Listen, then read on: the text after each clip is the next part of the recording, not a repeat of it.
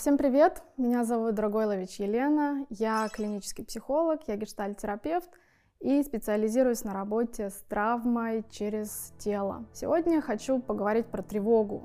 Начну с того, что тревога вообще-то это очень естественное и нормальное состояние. Для чего нам нужна тревога?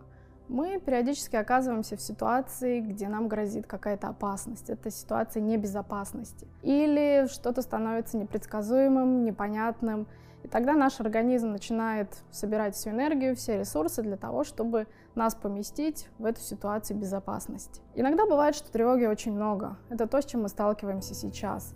Ее правда так много, что мы перестаем хорошо спать, перестаем нормально работать, нам нужно больше общения, мы перестаем выполнять свои какие-то нормальные функции. И тогда действительно тревога это то, что мешает нам жить.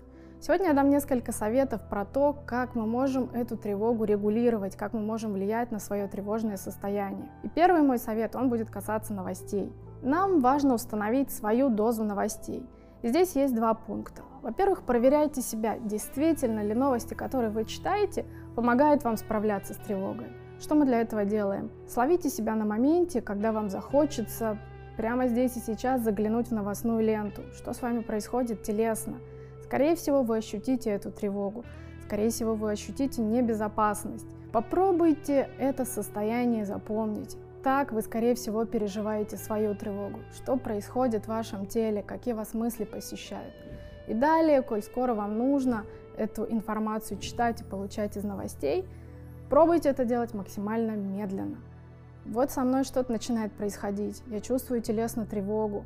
Я начинаю открывать новостную ленту. Я вижу первую новость. Что со мной происходит? Действительно ли тревога уменьшается? В какой-то момент вы можете понять, что новости не помогают избавиться от тревоги, и тогда я дам следующие советы, которые помогут все-таки с тревогой совладать. Что еще важно иметь в виду, когда мы говорим про новости?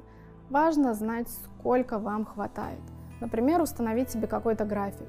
Я смотрю новости с утра, не совсем рано после пробуждения, но, например, после завтрака, в течение 15 минут. Я ставлю таймер, и после этого я выключаю и как-то перевариваю информацию, которая мне пришла. Второй раз в течение дня это можно делать, например, после обеда. Также выделить себе 15 минут, прочитать новости, попробовать их переварить, посмотреть, как это влияет на меня. Второй совет – найти устойчивого собеседника. Возможно, в вашем окружении есть человек, который действительно испытывает тревогу, но он не заражается ею. Он не способен делиться ею так же, как это делаете вы. И тогда с ним можно разговаривать, с ним можно обсуждать самые тревожащие моменты. Это может быть кто-то из близких, кто-то из друзей, это даже может быть психотерапевт, задача которого вас поддерживать, задача которого быть устойчивым в самые неустойчивые времена. Третий совет. Старайтесь планировать самые простые дела. Нам сейчас точно не нужно каких-то больших достижений, ресурсы тратятся не на то. Буквально это выглядит так. Я просыпаюсь с утра. Что я должна сделать в течение этого дня? Я завтракаю, я готовлю завтрак для семьи, я отвожу детей в школу. И такие небольшие планы должны быть осуществимы в течение всего дня. Не все то, что происходит в нашей реальности, выбираем мы. Мы не можем на нее полностью влиять. Но совершенно точно от нас зависит то, как мы можем планировать свой день и какими делами и занятиями его наполнить. Совет номер четыре. Прислушаться к реакции своего тела. Все мы разные. И все мы очень по-разному реагируем на тревогу. Например, мы можем себя ловить на том, что у нас очень много напряжения и даже возбуждения. Наше тело постоянно хочет что-то делать. Мы постоянно заняты тем, что совершаем какие-то дела. Это может быть очень суетливая деятельность. Если вы себя ловите на этом, попробуйте выплеснуть эту энергию. Здесь очень подойдут монотонные аэробные нагрузки. Бег, плавание, боевые искусства – если это сейчас недоступно, мы можем просто потопать ногами, встряхивать руки. Мы можем как-то активно двигаться для того, чтобы это напряжение и возбуждение просто из тела выводить. Кроме того, мы можем ловить себя на том, что наше тело замирает. Мы вообще не чувствуем тело. Тогда как будто мысли куда-то начинают уноситься страшное тревожное будущее. Задача в этом – возвращать себя в свое тело, заземлять себя, чувствовать, как я могу стоять, опираясь на свои ноги, чувствовать свое дыхание, чувствовать центр своего тела. Задача здесь возвращаться из тревожащего будущего в какую-то реальность, которая есть сейчас.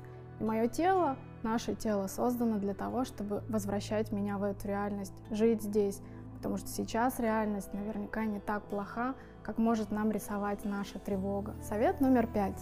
Обращаем внимание на дыхание. Наше тело так устроено, что мы начинаем быстро и резко дышать, и тогда повышается тревога.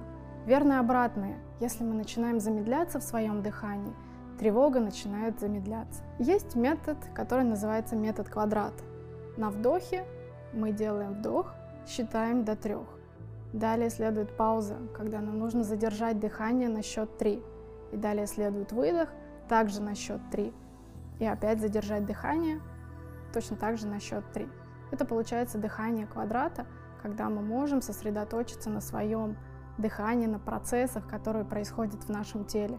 Это очень успокаивает и заземляет, и опять же возвращает нас в нашу реальность, которая может быть не так плоха, как нам это кажется, как нам рисует наше воображение. Это очень важно.